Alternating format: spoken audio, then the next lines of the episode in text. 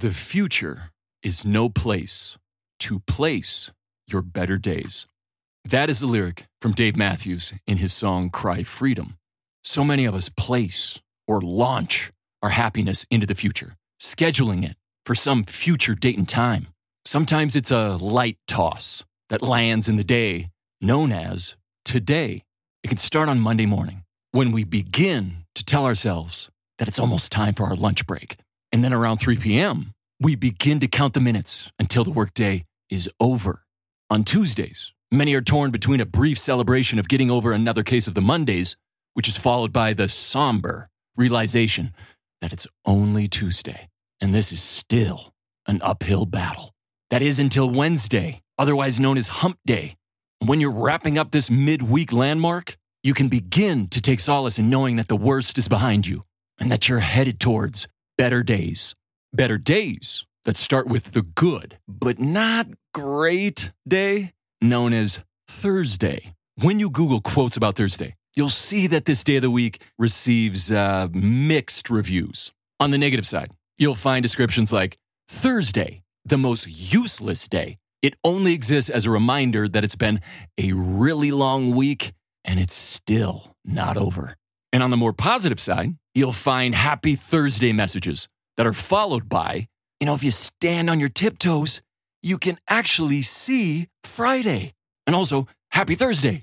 Sorry, Thursday, but I'm saving my woohoo for Friday. And when you wake up the following day, you realize you did it. You made it to the day known as Friday. And this is a glorious day that has been described as the golden child of the weekdays, the superhero of the work week, and the welcome wagon to the weekend. And the weekend, oh yeah, it's made up of the best days Saturday and Sunday. But not all of Sunday is that celebrated, because at some point, the feeling of dread, known as the Sunday scaries, arrive when we're reminded of what lies around the corner. Yeah, the monster known as Monday.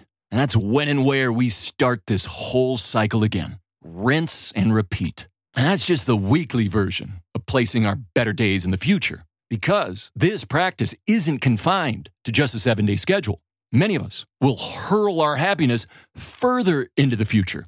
For some, now is the time of the year when the focus turns towards a holiday break. Who knows? Maybe you get a whole week off in late December. But after the ball has dropped and the confetti has settled after New Year's, we again return to this agonizing annual tradition. But for some, the chosen landing place of happiness is far more distant than a day, more yonder than a year. It goes much further than that because it's been determined that our better days await us at the gates of a destination known as retirement.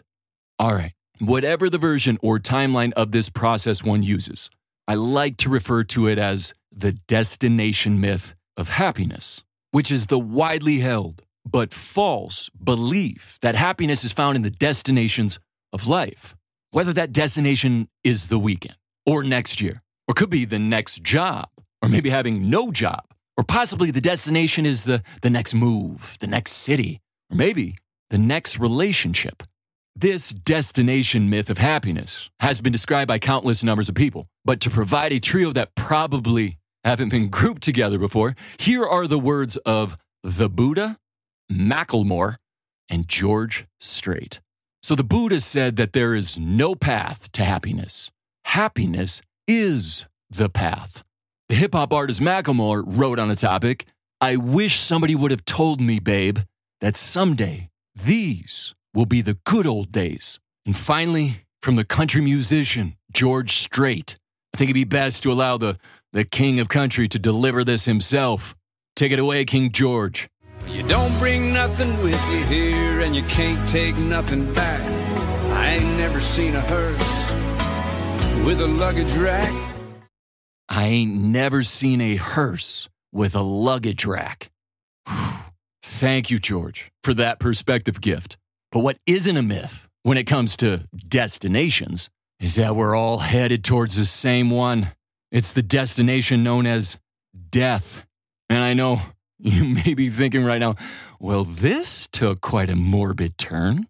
But hang in there, because as Irv Yalom says, though the physicality of death destroys us, the idea of death may save us. End of quote. And on this topic, Bronnie Ware wrote a book called The Top Five Regrets of the Dying. And this book is all about what she learned as a nurse while caring for and counseling patients in the last few months of their lives. You've likely heard the saying, hindsight is 2020. And when that hindsight arrives at the end of one's life, what you'll find is a level of clarity and wisdom that we can all learn from. So the top regret of the dying is I wish I'd had the courage to live a life true to myself, not the life others expected of me. So on this one, we tend to be so focused on getting to that next destination that it keeps us from appreciating and experiencing what is available in the here and now. And I believe much of which drives this destination myth is fueled by being way too concerned about the thoughts, the opinions of others. The second most common regret was I wish I hadn't worked so hard.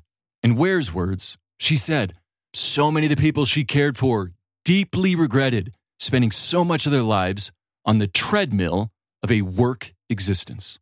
The next regret was I wish I'd had the courage to express my feelings. Another of the five regrets was I wish that I had let myself be happier.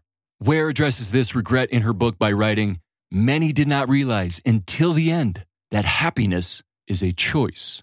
End of quote.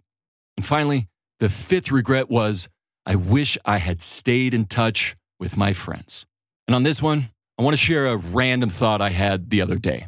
Okay, so remember like in elementary school when we were learning about, you were learning about the different parts of speech in English class? I think that's called like an LA class now. Anyways, and and day one was about nouns. And that day's lesson started with the definition of a noun, that being a noun is a person, place, or thing. I'm not sure why this memory popped up the other day, but it did.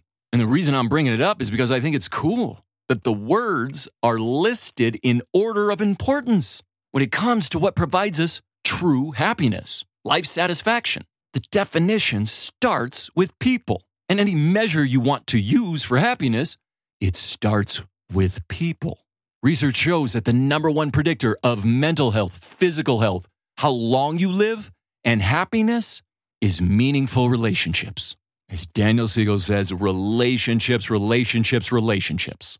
And in that second spot, and it's a distant second, the silver medal goes to place. Research shows that travel and the experiences it provides are a way better use of one's money than buying up more of our last placed cellar dweller of things person, place, or thing.